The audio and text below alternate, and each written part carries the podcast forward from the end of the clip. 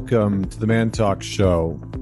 I'm Connor Beaton, and this podcast brings together some of the best thought leaders, teachers, and extraordinary individuals to help teach and mentor you on how to be a top performer in life, love, and business. And joining me today is the angry therapist, John Kim. He is the author and licensed therapist who pioneered the online life coaching movement eight years ago after going through a divorce and a rebirth. He started a blog called The Angry Therapist and quickly built a devoted following of fans who loved the frank and authentic insights that he freely shared on social media. He pulled the curtain back and showed himself by practicing transparency and sharing his story, something therapists are definitely not taught to do. He became known as an unconventional therapist who worked out of the box by seeing clients at coffee shops, on hikes, and at the gym. He quickly built a coaching team of his own and launched a sister company called JRNI, creating a new way to help people help people and change the way we change. So today we're going to dive into a bunch of different topics. John's going to talk about his uh, relationship to divorce and how uh, that process changed who he was but we're also going to talk about uh, one of his uh, latest books called I Used to Be a Miserable Fuck An Everyman's Guide to a Meaningful Life. Uh, now it's a it's a very well written book. He's he's quite funny. Uh, you know, he's not as angry uh, on this on this interview as you might think, based on based on the title. But we did talk a lot about social conditioning around anger and how uh, some of the patterns that we experience when we grow up really shape and and develop us as men to being prone to uh, anger and aggression and how these things can shut us off from a much deeper more meaningful life. And one of the things that we talk about is our not only our relationship to anger but the pieces that are underneath that because in a large part anger is a secondary emotion uh, and and it's usually not the the emotion that comes first. Usually, some other emotion, shame, sadness, guilt, uh, whatever that might be, has has shown up because of a certain situation in our life, and anger is our response. Uh, to that emotion as a, a, from a protection mechanism. So we talk quite a bit about that. Uh, John shares his personal journey, um, you know, to be not only becoming a therapist, but breaking out of the box and the, the sort of like nonconformity and how challenging it, uh, it is to be a therapist because therapists have a lot of rules and regulations that they have to abide by. And he shares his personal journey of uh, shifting away from that and why, in some cases, coaching can be much more practical, much more impactful, uh, and much more meaningful for people because it breaks down the walls uh, and can sort of humanize the person that you're working with. So, we dive into a whole bunch of different topics. Great conversation. Uh, John is very engaging, and uh, I hope that you enjoy this. Before I bring him on, though, just a quick reminder to all the men uh, head on over to mantalks.com and check out the Alliance. We have a few spots open uh, for you to join that community. We have calls every single week, and uh, myself, and Trevor Boehm lead that. And it's basically like a group coaching program. We support you and the other men that are in this group uh, with your health, with your mindset, with your relationship, with leveling up uh, sexually and monetarily, financially, emotionally, mentally. And uh, they are incredible calls. There's guys from around the world that are that are part of that group, and there are some really really phenomenal conversations, but some great accountability uh, lessons and action that gets put into place. So head on over, check that out. Uh, men's weekends are I think sold out. I think we might have one spot left uh, in New York. So if you're interested in that, definitely head on over mantalks.com and sign up today. Otherwise, is going to be sold out soon. Uh, and and just as a, a last shout out, thank you so much. The last month we had the most downloads of all time, and that is all thanks to you sharing the podcast uh, out through your communities and engaging people in this conversation. So, thank you so much for not only listening to this podcast, but being a part of its growth and expansion. I appreciate you so much. And I'm excited to say that in the coming months, I have a book coming out. and I have been working hard behind the scenes uh, working on this book. And it is all about the shadow of men. It is all about the shadow of our psyche and how that shadow uh, sabotages our life, our relationship, our sex life, how it sabotages the the way that we uh, build our businesses, uh, how the inner critic plays into that, and how our greatest growth, our absolute greatest growth, comes comes through being able to start to face, work with, understand, and integrate the shadow. Because when we face our darkness, we can step more fully into the light. So if you're interested in that make sure that you are on the email list or following me on social media because that is going to be coming out soon. So thank you so much. And uh, without any further delay, please welcome the angry therapist, John Kim. Thank you for having me. Yeah, this is great. You know, like I, uh, I've seen your stuff floating around, the angry therapist, and uh, I kind of love the idea because you're sort of breaking the mold of what it means to be a therapist. Because usually, like my wife is a, a marriage and family therapist and i've mm-hmm. always heard about the sort of code of conduct and like how therapists need to operate within this very sort of restricted confine and I, and I love the concept and so i'm excited to dive very deep into some of these topics today that we're gonna that we're, we're gonna jam about but first i gotta ask the big question which is tell us a story about a defining moment in your life that made you who you are today yeah. Um, man, I have so many defining moments. I think for me, they're not like um, these big moments where in that moment you realize that uh, something has shifted. It's always me looking back and realizing how a moment that was maybe uh, under like sub like subtle or what you know not not not that big actually be, was a huge moment for me.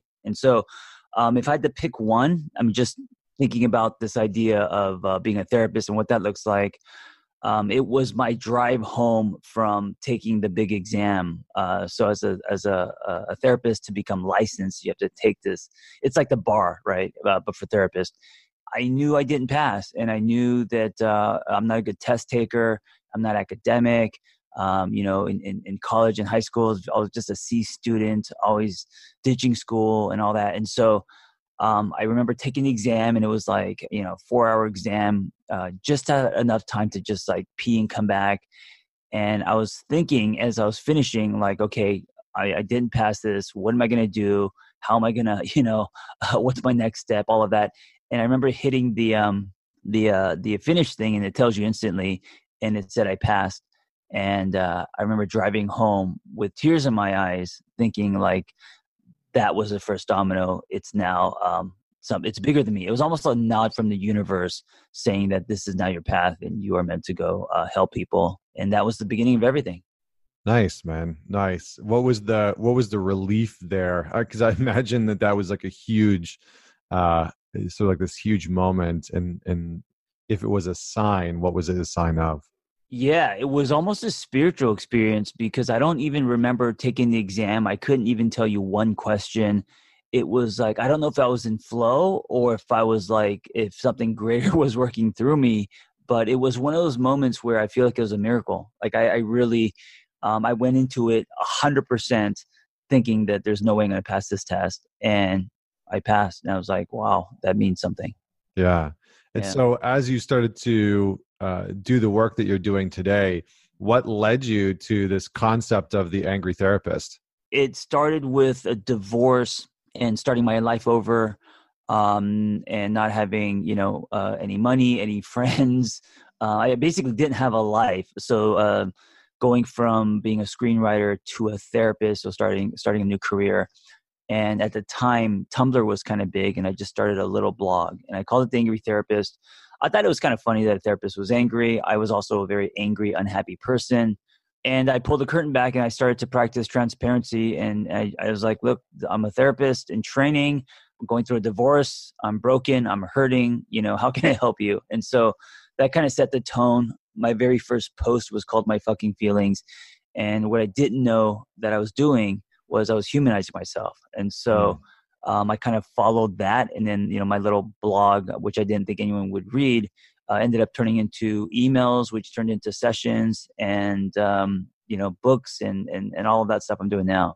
Nice, nice, and you know I think one of the interesting things that you really have done well is just what you said, right? Humanizing the the therapist and i it's interesting because i think you know this is um probably like a hot topic of debate within within the therapeutic community yeah.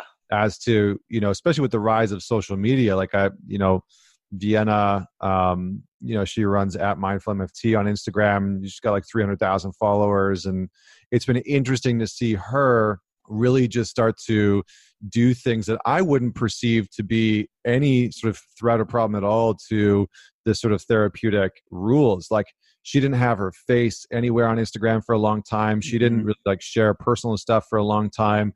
And there was sort of like that very uh, sort of uh, rigid line yeah. between the therapist and the client and you know it took a lot of coaxing to just be like i think you should put your face on instagram and you should make videos and and so that's kind of unfolded but maybe give the listener some context to what the sort of unspoken rules are or the spoken rules are for most therapists and, and psychotherapists yeah, um, I didn't have this master plan to uh, humanize a therapist, or it wasn't some kind of like marketing campaign.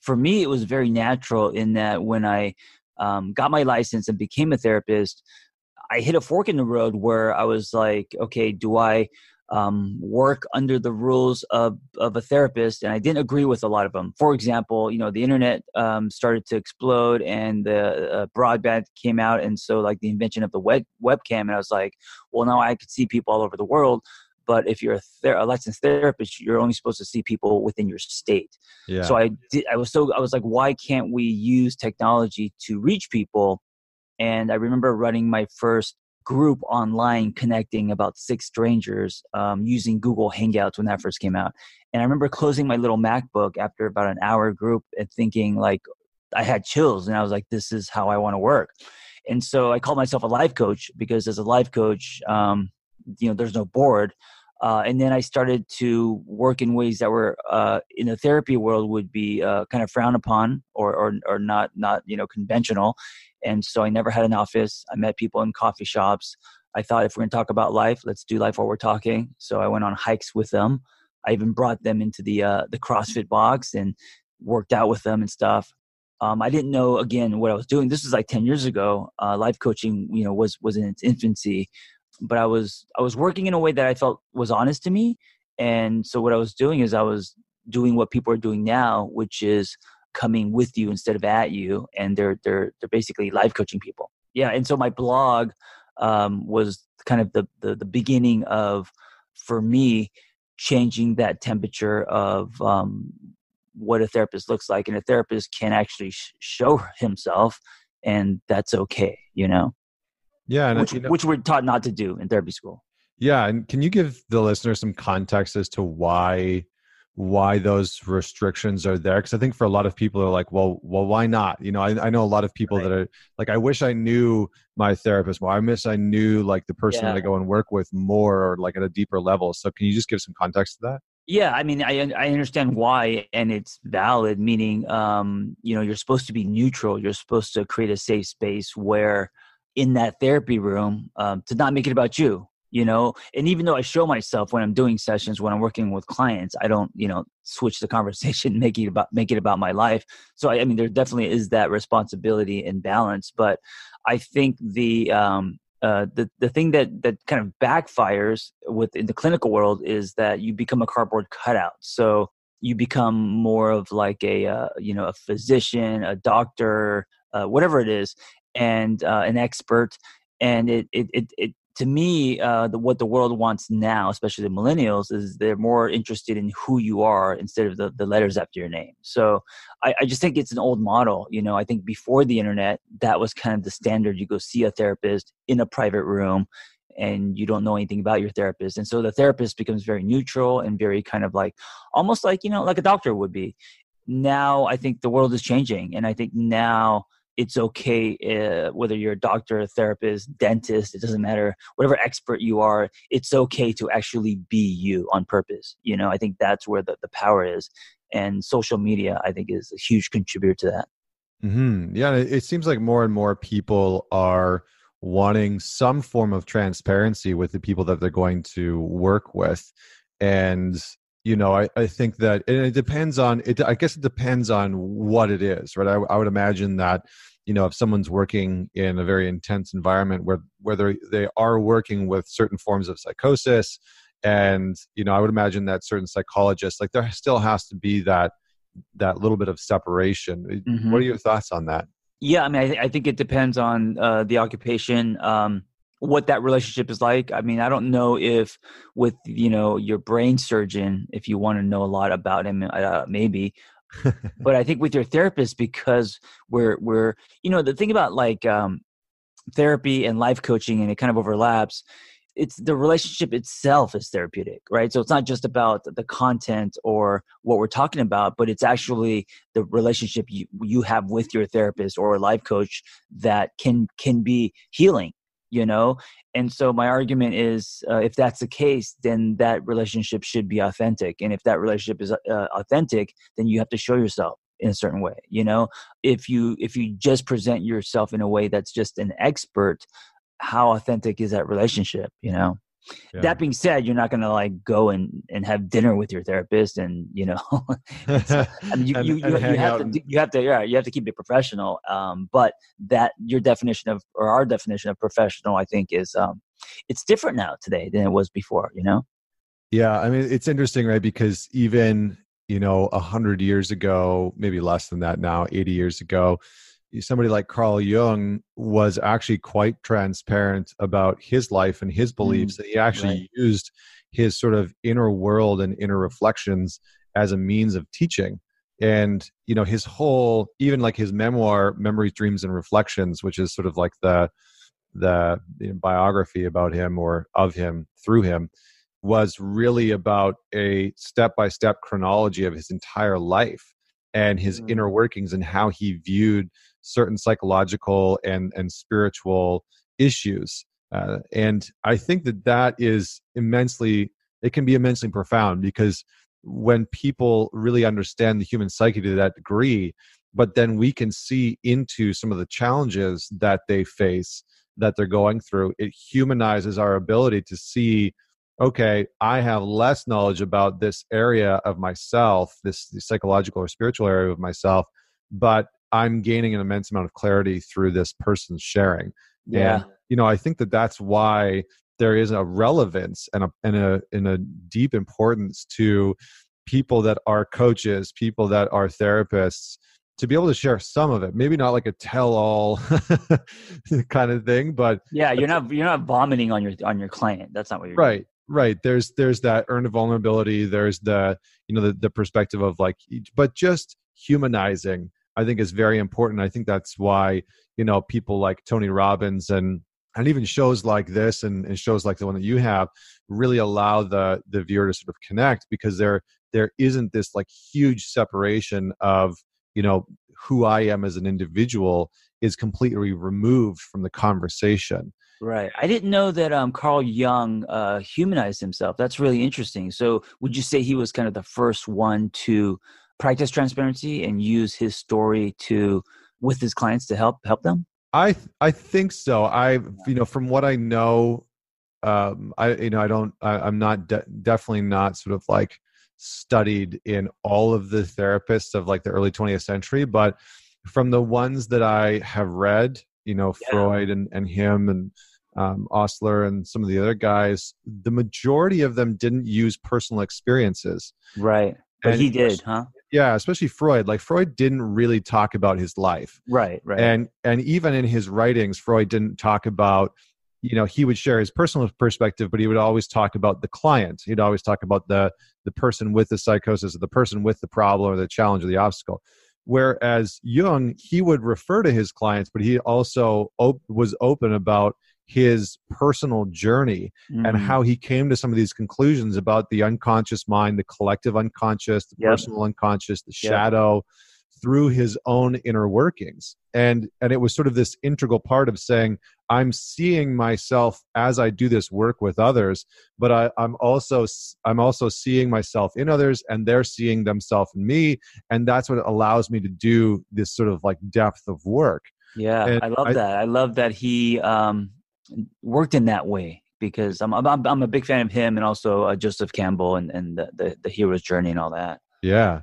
Yeah, well, it, it, let's let's shift gears a little bit because I feel like we could like psychologically nerd out for a while, um, and our, and the listeners like, okay, you, you guys are really jonesing on this right. whole conversation. Right. Uh, but you know, I think I, I want to talk about uh, a little bit about misery, and I you know yes. I love the concept of your book is called or the title of your book is called "I Used to Be a Miserable Fuck: An Every Man's Guide to a Meaningful Life." And I love this because I don't think that we really talk about why people are so miserable, the impacts of that misery. Uh, so maybe just give me a little bit of, like, tell me more about why you wrote this book in the first place and what you. Yes, for sure. Can I just mention one more thing about yeah. that whole therapy, life coaching? Um, so you know, to scratch my own itch, and because I was frustrated with the clinical world, um, I called myself a coach, and I also started an online academy, and we've already graduated about 500 coaches. And I just wanted to say that if you're interested in helping other people, um, now's the time to do it. And there's so many ways that you can do it that's honest to you. So that's all i just want to inspire other people to help other people uh, because there's so many people that, that, that, are scared to become you know relationship coaches or whatever but they have that calling but they don't want to go back to grad school i want mm-hmm. them to know that there there are so many options now and it's a very exciting time for that so true so yeah. true um, so going back to yeah, being miserable. Uh, this I, am very um, I'm very familiar with this misery. With my own story, it uh, I, I uh, in my 20s and 30s i was um, a miserable fuck you know like like my book says and i part of that was because i was chasing. I was uh, um, i didn't allow myself to be happy until i had the things like uh, you know the the I always I'm very specific because I grew up in LA, but um, the the Range Rover Porsche combo in the horseshoe shaped driveway, um, you know the the the deals, um, the house in the hills. Like I, I had this very specific image of what success looked like, and because I didn't have those things, I I was just angry and miserable and just negative and I, I, I, kind of like put myself on an island. I didn't invest in friendships. I wasn't mindful. I wasn't present. So I was married at the time, and uh, she was doing really well, and I was the guy that was in coffee shops thinking of dialogue and act breaks, hoping to sell the uh, the million dollar screenplay. You know, and I I had some success, but it wasn't enough. It wasn't sustainable. It was very feast or famine. And I remember I was talking to my own therapist, and from my own therapist journey, uh, that's when I decided that I wanted to be a therapist like him. Hmm. Very cool very very cool. And so what was what was the curiosity initially? Like when you were having those therapy sessions was it the transformation and the, and the experience of growth? Like what what actually propelled you towards it? Yeah it was that. It was um um also this desire to uh um move people. And if i couldn't do it with uh you know um if i couldn't move the masses i'd, I'd like to do it one at a time um, and by, by move just being a catalyst you know um, i was like many people as kind of the guy in my circle of friends growing up that people uh, came to advice for and I, I, enjoyed that. I loved psychology. I was also at a point in my life where um, i was a complete boy and i was kind of um, on my journey of crossing that great divide to manhood and you know having problems in my marriage and finally looking at myself and my defects. So i think it was a combination of all that that really interested me. And then i was like you know i this is this feels um, meaningful to me you know instead of just writing screenplays i want to help people with my life.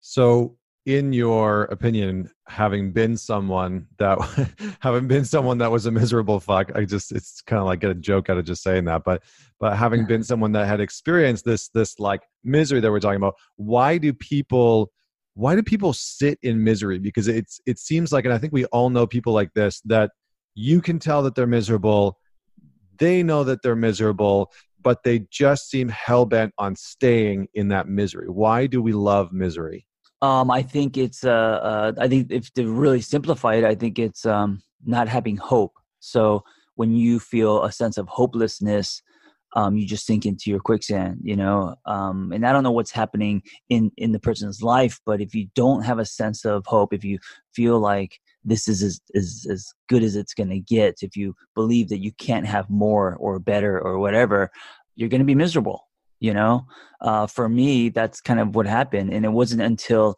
um, I was forced to to build a new life that I started to uh, change my mindset and uh, inject hope into my life. And then once I felt a sense of hope, then came you know oh what if and and the power of curiosity. You know what if I could build a meaningful life? What if I could actually help people in a way that's honest to me? Um, what if I could write again, not screenplays, but maybe books? So all of that stuff, you know, what if I could change my body? You know, all these things. So it sounds like misery becomes more and more present when we are experiencing like the shame of not doing the things that we know we're capable of. Yes, and I think also, you know, we all have false beliefs. We all have limited beliefs. So um, a lot of people create their own prison because they believe that they can't. You know, they're not good enough, not smart enough. I mean, just going to the beginning of this conversation when I um, took that exam, uh, I didn't think that I passed because I didn't believe that I was smart enough to, mm. to be a therapist. You know, smart enough to pass pass that four hour exam. Um, it wasn't until I actually passed that I had the experience, and then something shifted in me where I went from um, hopelessness to now hope filled. Yeah, and and you know, I think with men specifically, it seems to be like a, a really huge challenge when when men aren't pursuing the things that they want out of life whether that's health whether that's fitness whether that's relationship or you know building an, a, an extraordinary career or business or, or life purpose it seems like misery seems to build more and more and more. And so I know your yeah, book is sort of yeah. aimed at men, but I would love to hear from your perspective what are some of the things that that men do or don't do that that lead to this sense of dissatisfaction like deep dissatisfaction in their lives um i i would start with so my book is kind of um uh, 66 tips so it's it, it's kind of very kind of uh, street level in a shot glass and and i think all of those tips uh, can can fall in there uh, can you know uh, be the answer to your question. But if I was to pick a few, um, the big ones, I would say not looking inward. So um, instead of taking ownership and doing something, changing something, uh, blaming the world, right? Taking um, that whole victim mindset, uh, that definitely adds to misery. Reacting instead of re- responding, that's a big one. So I used to be a walking reaction. Um, I think a lot of men uh, well, not men in general, people, men and women, um, because of uh, you know stuff they've been through, trauma, abuse, um, whatever, holding a lot of anger, resentment, um, and not even being aware of that. That um, everything that that they do, they just they just wake up in their walking reactions, mm. and so having the ability to respond instead of react, I think changes your state. You know, um, and we all know those those people who um, we just don't want to be around because they're explosive or toxic or reactive and it's not that they're they're bad people but they haven't uh, uh, acquired the the tools to put that kind of emotional speed bump where they could then respond. And then when you start responding you actually you make different decisions. You you take a different path. Uh, you break that pattern and then your your your life can change just off that one thing. Yeah, and can you you know, I think reactivity is one of the most important pieces like within the the work that we do at men's weekends. I always say like reactivity is the the sort of finger pointing towards the shadow of our psyche, like the the yeah. part that's that's negatively uh, sort of controlling us or act causing us to act out or lash out or you know there's so much there sabotage in the inner critic but can you sort of unpack a why, in your opinion, reactivity is, so important for men to start to be more self aware of? And B, what feeds into our reactivity? What actually causes our reactivity from like a ego level? Yeah, I think um, I think the greatest difference be- between uh, boy and man or adult and child is um, that children react and men or and adults respond. Um, I think we react uh, because you know i mean there's so many reasons why we react. It could be pain it could be hurt it could be fear whatever. Um, but at the end of the day reactions um, stunt our growth. It, it, it, stops us from expanding you know um, when we're reacting we're, we're creating a ceiling and we're not uh, when you're in reaction mode you're not actually looking at yourself or being curious about why you you do something or think a certain way you're just uh, throwing peas at the wall. you know, you're you're being destructive, and I think so many men um, are like that. uh, and there's a you know a, a lot of reasons. I, I, think part of it is we live in a, a fatherless nation. Um, I worked in nonprofit, and I realized that uh, all the kids I was treating, they're all teenagers uh, struggling with addiction. Uh, that that the common thread was dad was not home either physically or emotionally and and of course because of that they were all very reactive um, in their own way and so I, I, think sometimes we have to hit our bottom or something has to change for me it was a divorce where we can um, decide to start responding instead of reacting and i think it's a practice you know it's not a light switch it's not something you do over the weekend because you read, you read a book um, it's like meditation it's like being mindfulness or it's like changing your body um, it's something you have to thread into your life every day you know to, to exercise that muscle to respond instead of react yeah, I mean, this is a great explanation. I think, you know, the perspective that I've always had on reactivity is that our reactivity is coming from a place of patterns. You know, they're they're like they are psychological habits that have been created over the years of, you know, if if someone was rejected as a kid, that built a pattern within them. If someone was, you know, verbally put down as a kid, that built a responsive pattern in them, right? So their father would you know uh, sort of put them down emotionally or right. verbally and then they would retreat right or they would lash out and then later on in life when they find themselves you know married with two kids and their wife says something that they interpret as being a personal attack there's a very specific response that's already been pre-built to that based on yep. past wounding and so yep. how do guys you know, I know that sort of self awareness and, and really starting to see those patterns, but where do you recommend that men start in terms of this journey of becoming more self aware to the patterns that are that are embedded in their reactivity? Um, get very curious about uh, what's happening underneath. This idea of looking inward. Why do you do what you do? Uh, why do you think what you think? Where are these things coming from? You know, um, if you could connect dots if you could if you could you know um, realize that your reaction stems from your upbringing or uh, childhood or you know the the the uh, the times that you got your ass kicked by this person or whatever um, if you could realize that your reaction is actually you protecting yourself you know whatever it is when you start having those those revelations i think at that point you could then have those like aha moments where you're like oh this is actually what's happening you know and that's i think 50% of growth. And then the other half is then execution you know choosing something different. Okay when i feel this coming up um, and i want to throw a chair what's the response? I'm going to instead sit in that chair and, uh, and maybe um, you know put my ego aside and try to understand someone instead of trying to be understood you know things like that. And then i think as we practice that and then we see the results you know and this is when it tips is when you see oh when I do this, I get a different result from that person. When I do mm-hmm. this, um, I don't sink into my quicksand. When I do this, you know, things people gravitate toward me or or good or better things happen. Then I think that is very convincing. It's like it's like working out, and then you you see like one or two abs, and you're like, holy shit, this is working. Yeah, you yeah. Know? I think that's I think that's great insight, and and you know I think the the next the sort of next piece that i'm curious about is uh and, and sort of want to bring into the conversation for the listeners is one of your chapters or one of your points is called don't peer over the metaphorical urinal urinal. Oh yeah the the uh you talk about penis sizes. Yeah yeah yeah yeah, yeah and yeah. uh, you know, I I, I kind of got a good chuckle out of out of that in the in the chapter. So can you uh, unpack a little bit about the importance around that? Yes, yes. So that was probably the most um, terrifying part of my book to write, um, because uh, I I just disclosed my own story and um, my uh, I don't know what you want to call it, but insecurities. Right, one being um, penis sizes, and it's like um, did I say plural? Like I have many penises? Just one. Yeah, yeah. uh, but growing up, so I grew up uh, in the 80s and my parents were always at work. So I was exposed to um, pornography. I, you know, I, I was able to um, um, get get watch TV and watch uh, the Playboy channel, like a lot of things that I shouldn't have been exposed to because there wasn't a lot of supervision. And so, um, and, and today it's crazy because the kids today, I mean, to like actually look at porn, you just all you have to do is just open up your phone. Um, oh man, I if I had a mobile device that I could look at porn at when I was 15, oh, I no.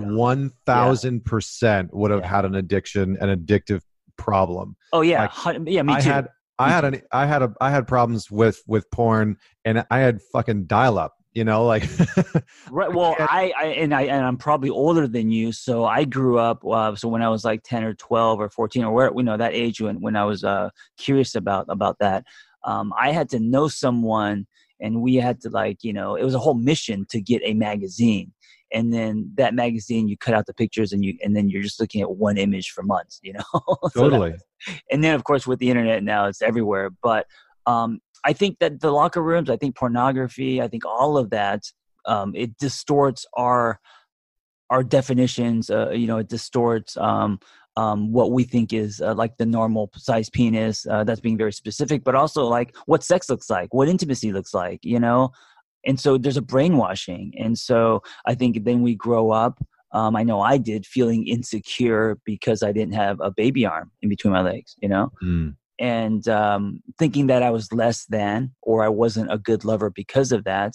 And it wasn't until, I mean, it wasn't until I was like 30, I was in my 30s and I had, I was seeing, um, I, I was one of my girlfriends and she was the first person that was like, I actually really like your size because my ex-boyfriend um, was this huge guy and she said she hated it she said it was painful and it, it just it didn't hit me until then that because i because i was like yeah but like in in pornography everyone is like huge and the women seem like they're loving it and she was like no i hated sex but with you um, I actually really love it now, and it, and it took me to hear that to to realize, oh, maybe that stuff is fake, and maybe what's real is, or maybe it's okay. Like maybe the the the body shape that I have or the size that I have is normal and okay. You know. Yeah, and I- I think you know what you're bringing up is so relevant and important and such a powerful statement because it's it's like you know we all know the saying comparison is the thief of joy, but Mhm. you know we as men are extraordinarily performance based and we get rewarded Yeah. from our from society from culture from you know women from our family from our friends for being very performance based and porn really accentuates that Yeah. right the whole Yeah. premise is like compete perform and outfuck yes, and, and it's also um, um, symbolic. Symbolically, society has made the male penis um, um, a symbol of power. yeah Like, like you know, so like for men in locker rooms, like so the bigger it is, it means the more the more manly you are.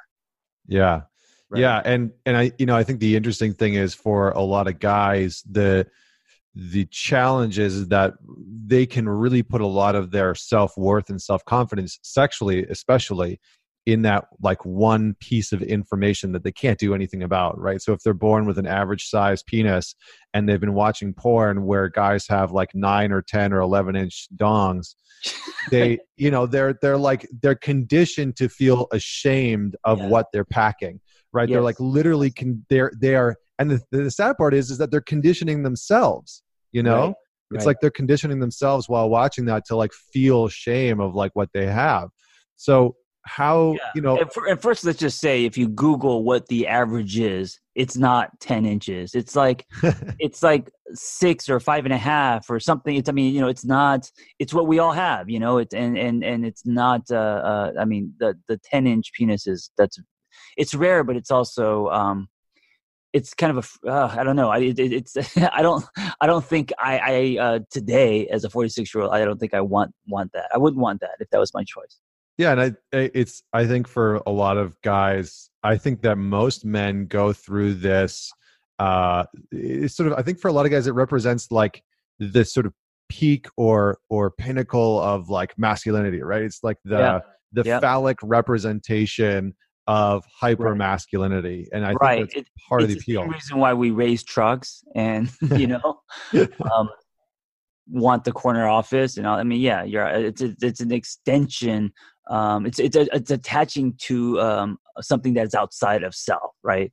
Yeah, it's right. the it's the like you know ten thousand square foot house with you know fifteen bedrooms when it's you, yes. your wife, and one child. You know, yes, like 100%. what are you doing with the rest of those bedrooms, bro? Like, what are you possibly yeah, it's doing?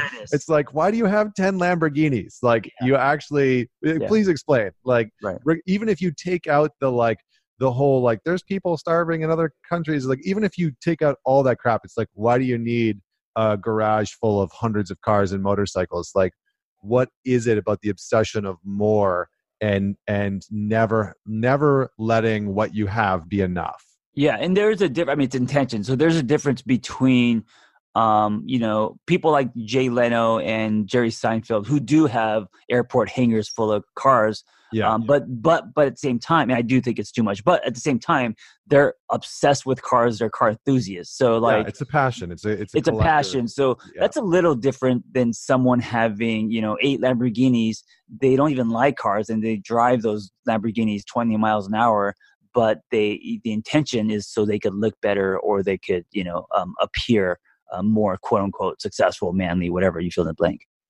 Yeah, and do you feel like it, it, I, I'm like thinking in my head how personal I really want to get about this this, this podcast here, but because um, I think that this is such a huge a huge conversation for yeah. um, no pun intended, but for all all men that are out there when it comes to sex and intimacy, because there's an immense amount of pressure that that this sort of comparison plays on their ability. And I, I, hear a lot of men that, you know, would have been in your situation where they wouldn't have been able to hear what their partner had to say, regardless of their own penis size, right? Like they wouldn't have been able to hear, oh, from their from their girlfriend, like, oh, my past partner had this, you know, big penis and I didn't enjoy it.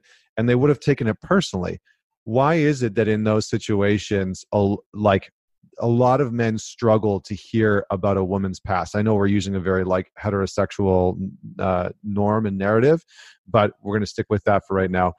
What is it about about comparison. that that it's we comparison? It's yeah. um yeah one of the one of the don'ts I do um in, or the don'ts I talk about in my book is to um not want to hear about your partner's sexual history and because a lot of men do and they they can't handle it. Like they they they do in a playful curious way and then they realize um, the more they hear the more insecure they get because they feel that um, they're they're lacking in some way. So it's i mean not just penis size but maybe it's uh you know because she i don't know had an amazing sexual experience with someone else or maybe maybe she had a threesome or maybe she had whatever. And and and and most men they they're not secure enough with themselves to accept and handle that. Instead then they you know they dig further and they they actually get more and more insecure and then that ripples into the relationship.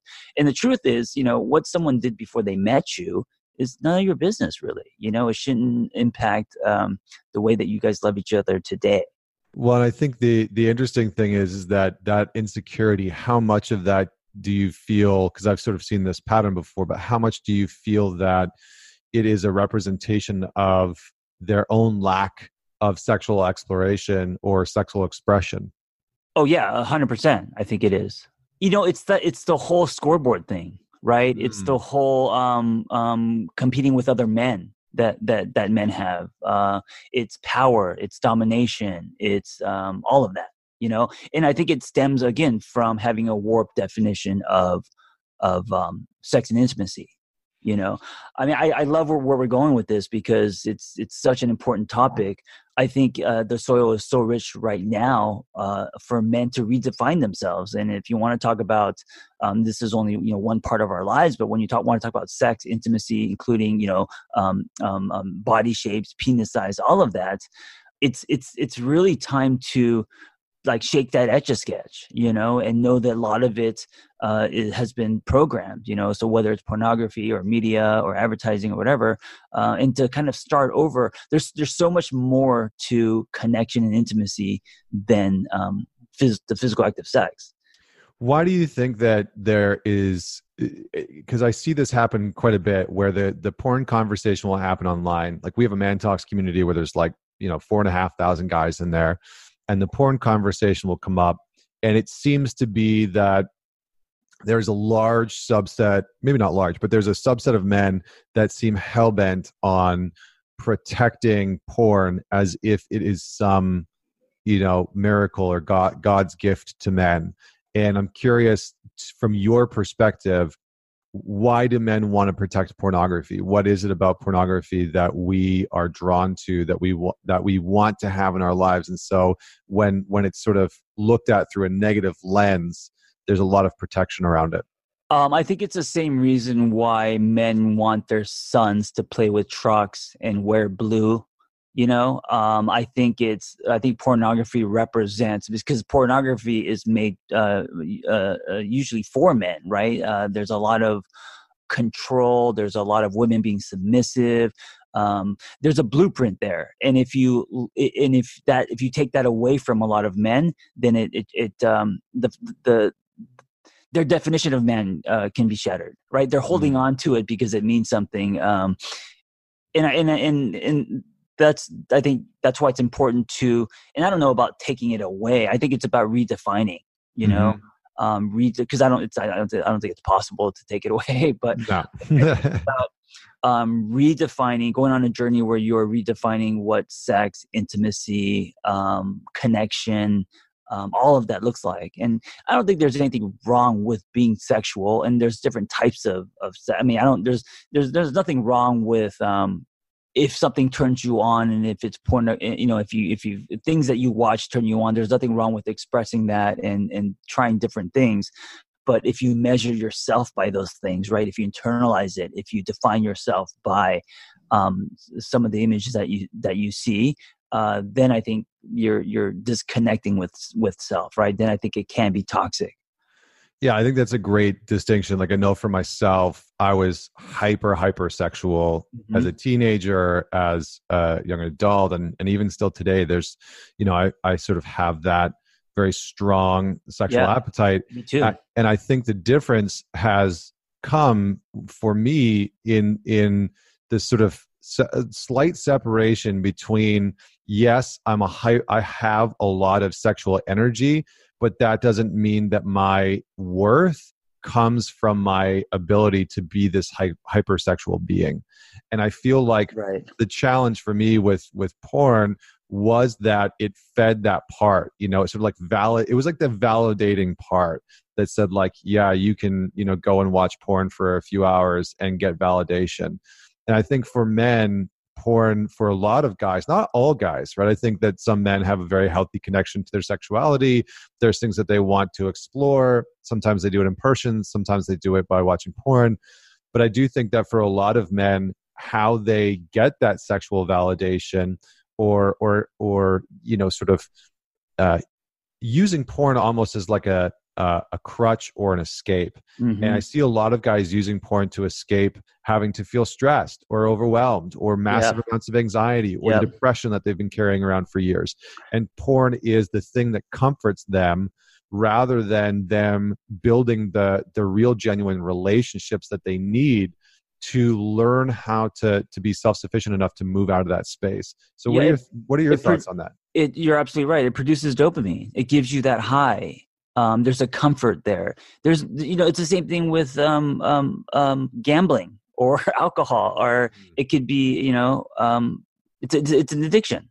You know, um, women women get a high when they purge. Well, women with eating disorders, right? Mm-hmm. So um, it's a form of coping, or or it can be. You know, it depends on, and, and you have to define what is healthy and unhealthy, right? Um, I don't think just because you uh, look at a porn- pornographic image or you or you watch something with your uh, girlfriend that that's unhealthy. Um, mm-hmm. Um, but but if you start to define yourself by it, if you if it if you use that as a vice with you know as you would to numb yourself with food or anything else then of course um, it could be unhealthy. Or if you are or if it's affecting your life you know uh, financially or if you're now um, you know it, it, turns from porn into you know escorts and stuff like if it takes control of your life right then of course that's unhealthy. So you have to decide you know how you use it and and what's healthy for you and what's not healthy for you. I don't think there's a blanket statement you know with what's what's and it's the same thing with anything gambling alcohol drug you know all that stuff So let's let's talk a little bit about how men can start to explore their sexuality outside of porn. What what does that look like? Because I think for most men, yeah. that sort of becomes a conundrum. Yeah. It's like, well, if I am not in a relationship or I'm not out there having sex, then my only sort of option is to go to porn and explore the you know the realms of that, which can be a very interesting journey and lead you down some some interesting paths. Um, I like the word connection. So, um, and, and, whether that means connection with someone else uh, intimately or connection with yourself. And I think that uh, um, exploring that connection, you know, what makes you feel sexy. Uh, also, um, using mindfulness. So, um, when you're with someone instead of you know the same routines that you have been used to or that you have seen um, switching it up slowing it down um, using different parts of your body like all of that stuff you know really uh, uh, uh, uh being mindful and present um, because it's so easy to get into routines and suddenly um, their lovemaking becomes mechanical and then it becomes like porn you know? Yeah. I think one of the one of the things i said to a client the other day uh, we were talking about this exactly i said let it be let it be awkward. And yeah, yeah. a lot i find that like a lot of men that, that especially men that have um, maybe some performance anxiety in the bedroom or they they they sort of like need to uh, recall porn or other sexual experiences that they've had in order to be aroused with their partner.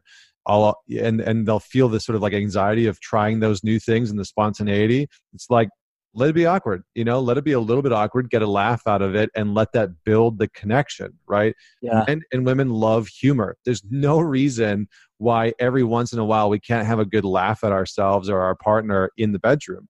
And that that can be an incredible piece of building the intimacy and the connection. And i think the other thing that you said that was really powerful was start to explore you know start to explore yourself. How do how do you want to be touched? How do you want to mm-hmm. be with your partner and then be able to guide your partner through that. I find that a lot of men struggle to uh, sort of direct their partner in the bedroom. I was going to say ask, but I think it's actually about directing to be able to say, "Hey, here's here's how I would love for you to touch me. Here's how I want you to yeah, go down on me." Yeah, right. and and I think couples that that do sex really well sort of like they explore that, right? Have you seen that where like couples will sort of explore almost like teaching and training each other exactly how they want to be explored and experienced? Um, I think that comes with uh, again self awareness, uh, self esteem, age, all of that. But yes, I I think all those what you just said those are uh, ingredients to change um, intimacy uh, and, and, make it more healthy. I also think if you take power out of the equation, because what porn injects into men is that whole power thing. And if you're in a heterosexual relationship, to empower the woman, because um, women have been programmed in our society and, and, even if they're watching porn, to be the submissive, to uh, just shut up and like it, to not express what they want. You know what I'm saying? So um, if you take power out of the equation, it changes the dynamic, and I think that's healthy. You know, so uh, encourage a space where women kids say, "Hey, can you do this?" Or maybe, maybe this time, let's not worry about finishing you. Let's worry about finishing me. Uh, can we bring in toys? This is how I want you know. Can we slow this down? Or can because um, mostly women, uh, I think, starting from high school, even earlier, are just programmed to please the man. Yeah, yeah, you know, sexually in the bedroom. There is a lot of that conditioning, and I think yeah. it. You know, it, a lot of guys I've worked with a lot of men before where they're in a relationship, they've been in that relationship for a long time, and you know they're complaining about not having enough sex. It's like, oh, we only have sex once a month. And when you dig a little bit deeper, immediately what I usually find is that their partners, the woman's sexual experience has actually never been explored or prioritized. And it's like, well, of of course she doesn't necessarily want to have as much sex her needs, her desires have never actually come forward. And so sex is just about you and mm-hmm. just about getting you off. Mm-hmm. And for a lot of women, there's, you know, unconscious resentment towards their partner. There's, there's, there's a, a lack of why, right? There's no connection to the why. It's like, why would I, why would I do that? Sort of like, it, we as human beings are very selfish i find right so it's like what's in it for me right yeah. it's like what do i get out of this experience and and I think the more that we can explore our partner's sexual desires and allow those things to to sort of come out it also i've found for a lot of men it empowers them sexually because they they are pushing themselves past an edge to be able to explore their partner's sexuality and what they want and desire and are craving. Yeah. and and it and it does allow for power dynamics to shift a little bit and and kind of go back and forth and you kind of play and experiment. So what, what's been your experience with that I'm still. Uh, I mean, we have a lot in common. I, you know, I'm also uh, uh, very sexualized. I'm a sexual person. I've always been, and I think part of that is from um, being exposed to things earlier on. Also, my dad's an alcoholic, so I think I have the addictive gene. Um, and I used to be shame. I used to have shame about that, but now I'm actually embracing and empowering it, uh, empowering myself, and letting myself um, be okay with being a sexual person. Um, at the same time, redefining what sex looks like. Uh, so I, I, I, I think I'm swaying from your question. I don't remember, but, but I think, I think um, um, part of you know redefining men, and this is this is a, a huge topic, is also redefining uh, sexuality, what it looks like uh, to be intimate, and you know uh, some some days yeah it could be rough and kinky and whatever and then some days it could be completely uh, the opposite and i think switching it up and then um, being aware of what that feels like for you and what is honest to you and then communicating that i think that's that's important. I think that can change so many relationships you know? Yeah. I mean i found that a lot of guys you know we we love routine we love habit yeah. and and we you know i think the the perspective that i that i always give to guys is like you know how you like winning well usually in the bedroom we find like one path to winning and then guys just go down that path over and over yes. and over again. Yes. Yeah and and for you know for the the spontaneity of of intimacy um, that can get tired really really quickly. And so being able to explore some of these other pathways which requires us to expand our edge a little bit which is what we really uh, what I found a lot of men really crave, right? Like when we're expanding our edge, we feel like we are being challenged. We feel like we have a sense of purpose. And so bringing that mentality that we would normally use, you know, within our business and our career can be incredibly empowering in the bedroom as well. And yes. I'm I'm curious as if you can give some other context to where you think that men and, and can can sort of start to and, and carry on their exploration of their own sexuality. Yeah, so with me, it's all about mindset. I'm a big fan of um, um, changing our mindset and allowing that to ripple outward. And for me, I know it sounds really simple, but uh, this idea of with you instead of at you. So this is what I, uh, this is how, that's my take. It's how I approach clients as a, a therapist and, and a coach. But also, I think it's a great mindset in the bedroom. So I think because of uh, porno- pornography and, and other things that we have been programmed to come at women instead of with them. And so if you think about what that looks like in the bedroom, at would be control, power, domination, um, you know, taking, um, like you said, being selfish, all of that. So that's coming at someone. And then with is joining, with is communication, with is creating a space where you allow um, you know the the both lanes and and and uh, and throwing away old definitions. With means exploration and being curious. Uh, with means using all your senses. So just that tweak in going into the bedroom with a with mindset instead of at, um, I think that can change everything. Awesome, man. I love that. I love that. Well, uh, I think we're going to have to wrap up here for today, uh, just because we're cut it, cutting it close on time yeah. here, and we're a little bit over. But uh, I really appreciate all the work that you're doing, and uh, I appreciate you being on the show today and diving into this conversation. Is there anything else that you would love to leave the, the listeners with? Um, no, Watch. I want to thank you for um, having me, and I love where the conversation went um, because it, it scared me, and anything that scares me, I want to try to lean into. And so I love that we went there, and I think it's an important dialogue, and we should continue it. Like yeah, when I say awesome. we, I, I, everyone. Yeah, yeah, absolutely, absolutely. Well, for the listeners that are out there, if you want to continue the conversation, definitely uh, check out the Man Talks community on Facebook. Uh, head on over and and check out John's book. I used to be a miserable fuck, and Every Man's Guide to a Meaningful Life. It's really really impactful. Uh, some great points, and, and I'm sure you can tell after this interview uh, that he is uh, well thought, well written, Uh, and the book is the book is a, a good mix of like serious, but also some good humor in there that I really appreciated. So, yeah, uh, thank you, thank you for promoting my book. And you could, if you just go to my website, you can find the book, uh, Journey Coaching, my uh, life coaching academy intensive, and uh, texting and all the all the stuff that I'm doing. Awesome, perfect. Uh, for everyone else that's out there listening, don't forget to man it forward, share it with just one person that you think would love to listen to this conversation or, or could use digging into these topics. Uh, and until next week, this is Connor Beaton signing off. Join me next week for another inspiring conversation with another inspiring individual.